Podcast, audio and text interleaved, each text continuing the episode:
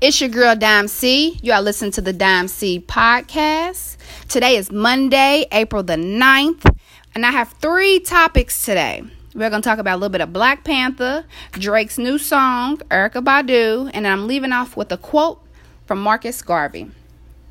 First off, with our first topic, number one, Black Panther has is still making history. 665.4 million dollars domestically. I got this off of CNN as what they've made.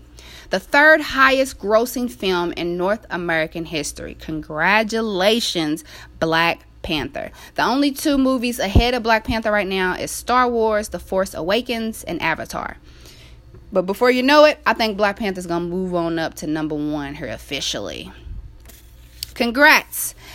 Next, Drake. Okay, this is why I was a little bit out of breath. If I may have seemed like it or a little bit excited. I just got through listening to his new song, Nice for What. I love me some Lauryn Hill. Anybody that knows me knows I love Lauryn Hill. He sampled some of a little bit of her songs, a little bit of her lyric off of Miseducation single.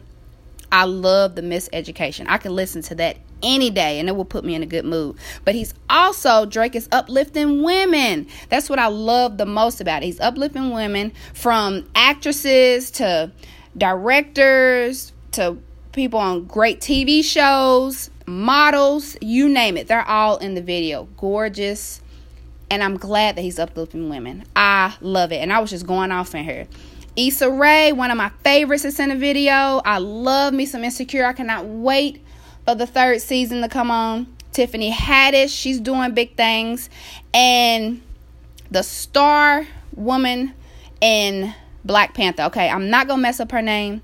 Letitia, right? I think is how she, how you say it. Also talking about women, Cardi B, Invasion of Privacy. That came out this past weekend. I've only listened to one song, Be Careful, but I do plan on listening to the whole album. And last but not least, I want to leave off with a quote from Marcus Garvey. He is Marcus Garvey is from St. Ann's Bay, Jamaica.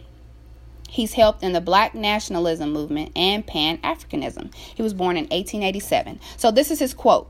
Liberate the minds of men, and ultimately you will liberate the bodies of men and that is by Marcus Garvey.